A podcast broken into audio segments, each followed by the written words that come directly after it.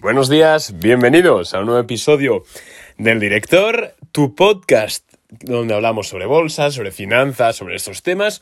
Y hoy vamos a hablar sobre el efecto red, un foso económico, una ventaja competitiva muy, muy poderosa, muy importante y que de verdad es la clave para entender eh, la prosperidad de un negocio a medio largo plazo. Así que si te parece bien, si quieres escuchar y entender un poquito de qué se trata este efecto red, las aplicaciones que tiene a nivel de la inversión y también un poquito los ejemplos, pues quédate en el podcast porque arrancamos.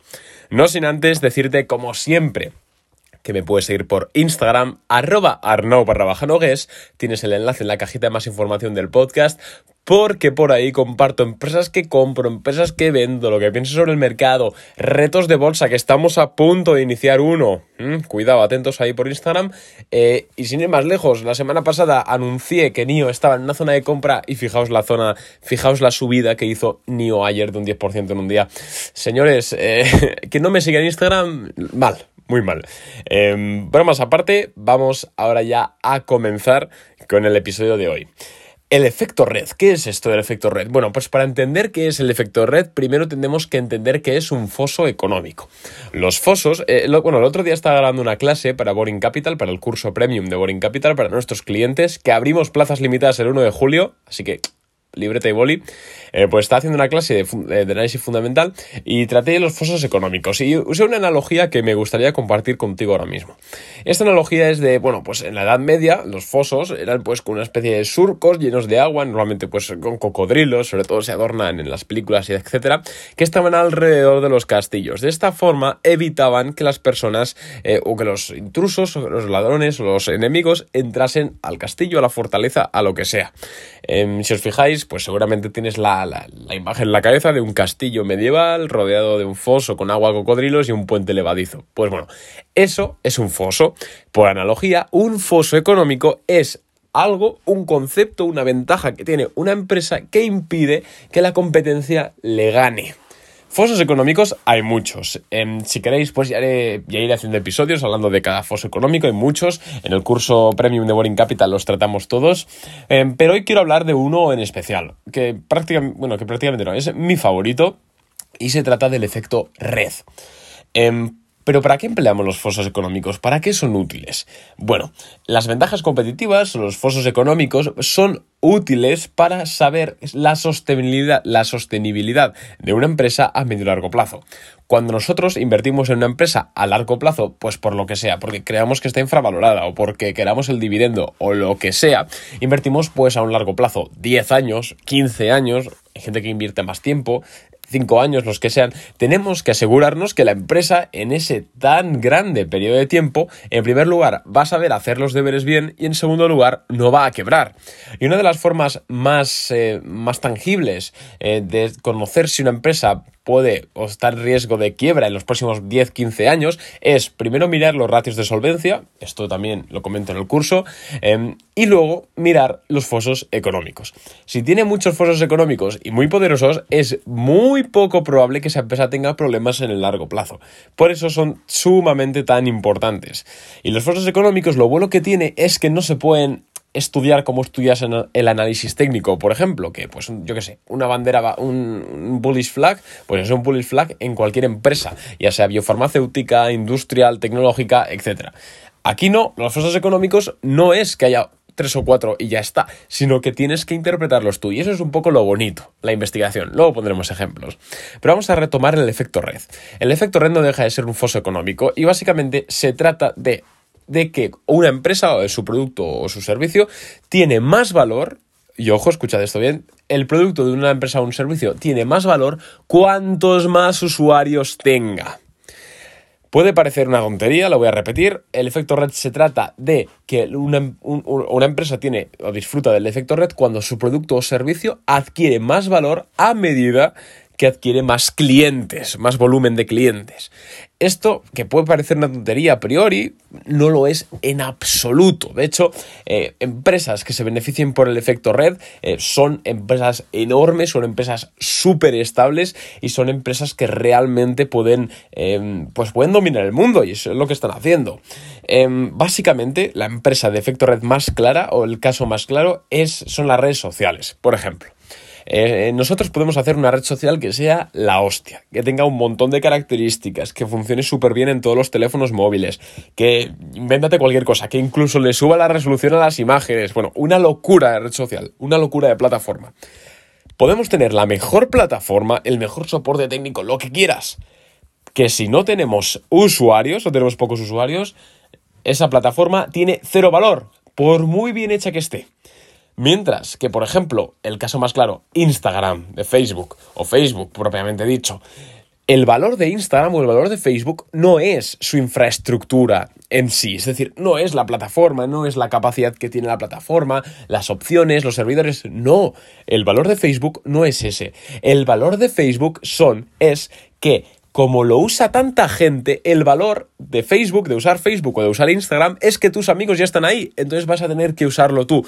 Cuantas más personas estén usando Facebook o cuantas más personas estén usando Instagram, más valor tiene. ¿Por qué? Porque vas a saber que tus amigos y conocidos ya están ahí.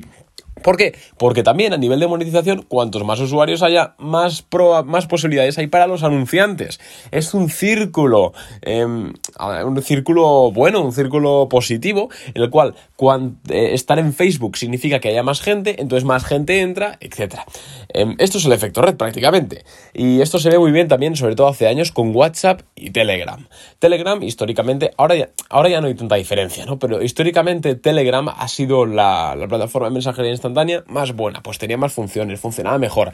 Y WhatsApp, pues simplemente era una, aplicación muy básica, con un diseño muy básico, pero sin embargo era muchísimo más hegemónica que Telegram.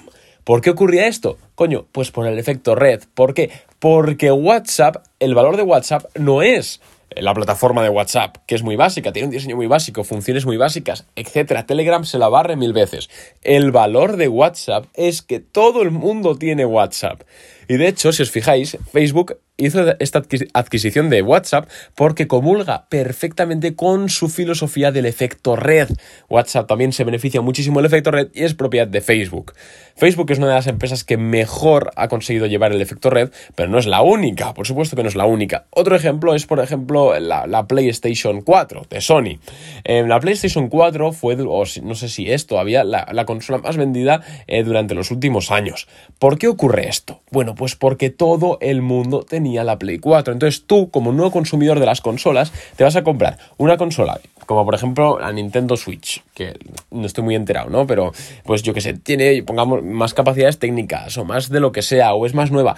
Te vas a comprar eso o la Play 4, que quizás no era tan nueva, que quizás ya estaba más vista, no era tan buena técnicamente, pero es que la tenía todo el mundo el valor de la Play 4 no era su procesador, no era su, su, plataforma. El valor de la Play 4 es que la tenía mucha gente. Por ende, la probabilidad de que tus amigos estuviesen en la plataforma de Sony era mayor y por consecuente, al tener más público, más desarrolladores de juegos hacían juegos para la Play 4, más oferta de juegos que atraía más gente y así sucesivamente.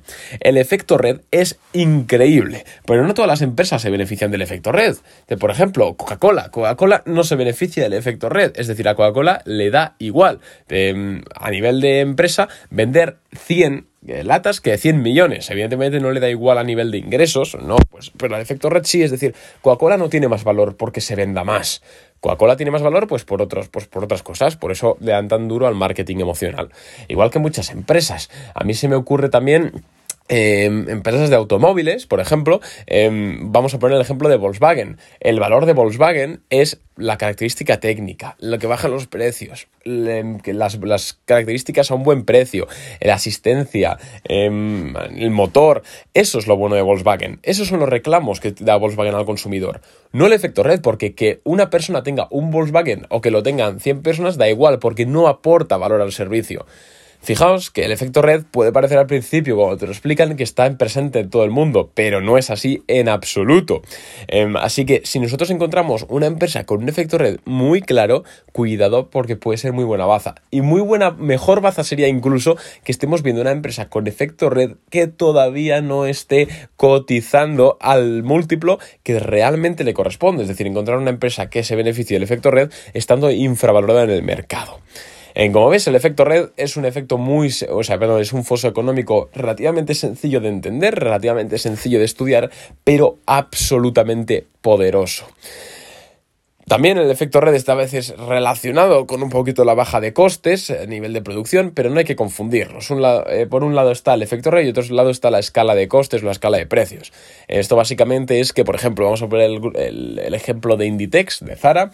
Eh, Zara, como vende mucho, tiene capacidad de negociar con sus proveedores, pero eso son ventajas en costes, en bajada de costes. No es efecto red. ¿Por qué? Porque que Zara tenga muchos clientes no le aporta valor al servicio, o sea, el producto por sí, sino que, bueno, pues le aporta que los proveedores pues tengan que negociar precios más bajos, entonces bajan los precios y eso es otra ventaja eh, competitiva aparte, ese es otro foso económico. Eh, no hay que confundirlos, ¿eh?